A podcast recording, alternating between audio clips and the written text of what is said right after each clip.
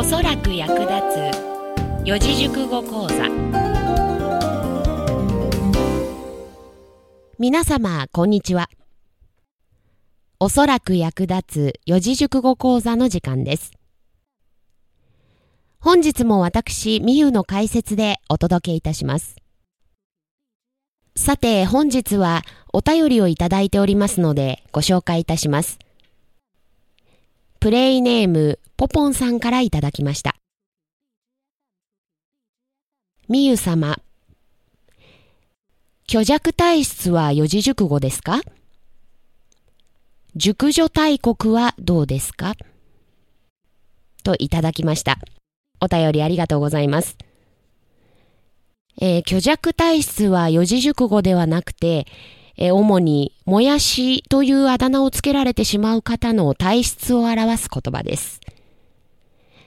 また、熟女大国も残念ながら四字熟語ではありません。おそらく、アラフォー以上の女性の嫉妬や悪あがきが作り上げてしまった幻想と認識して、ほぼ間違いないでしょう。どうぞ夢の中でお楽しみください。お便りありがとうございました。それでは早速、本日の四字熟語です。本日の四字熟語は、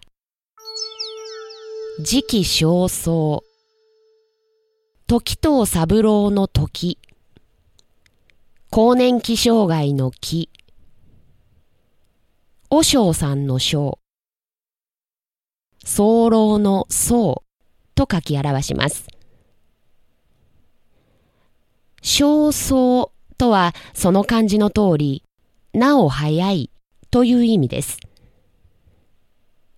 この四字熟語は、まだその時期になっていないこと、時期が早すぎることを意味し、焦っている人を説得し、落ち着かせるときによく使われます。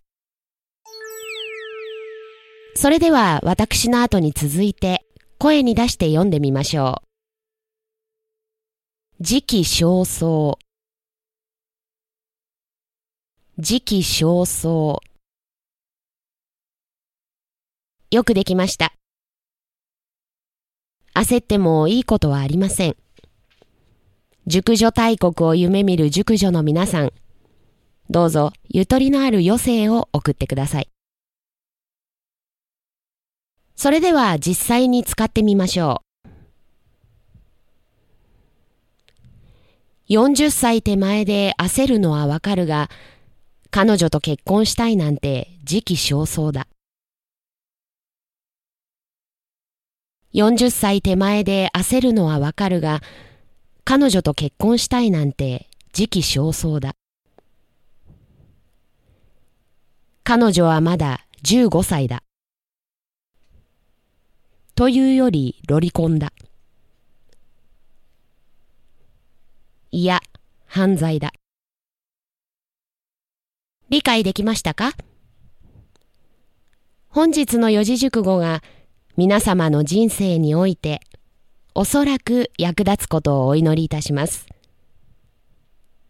それでは皆様、ごきげんよう。さて、この番組では皆様からの貴重なご意見をお待ちしております。宛先はおそらくアットマークプレイドット .jp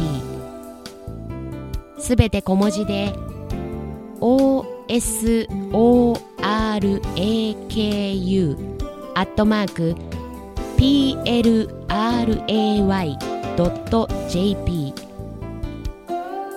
おそらくアットマークプレイドット .jp までお願いいたします。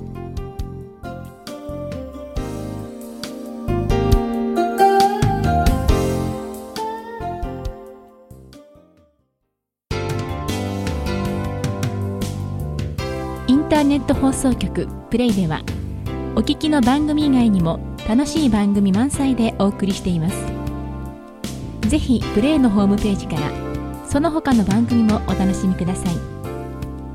プレイのホームページは play.jp plray.jp までアクセスしてください。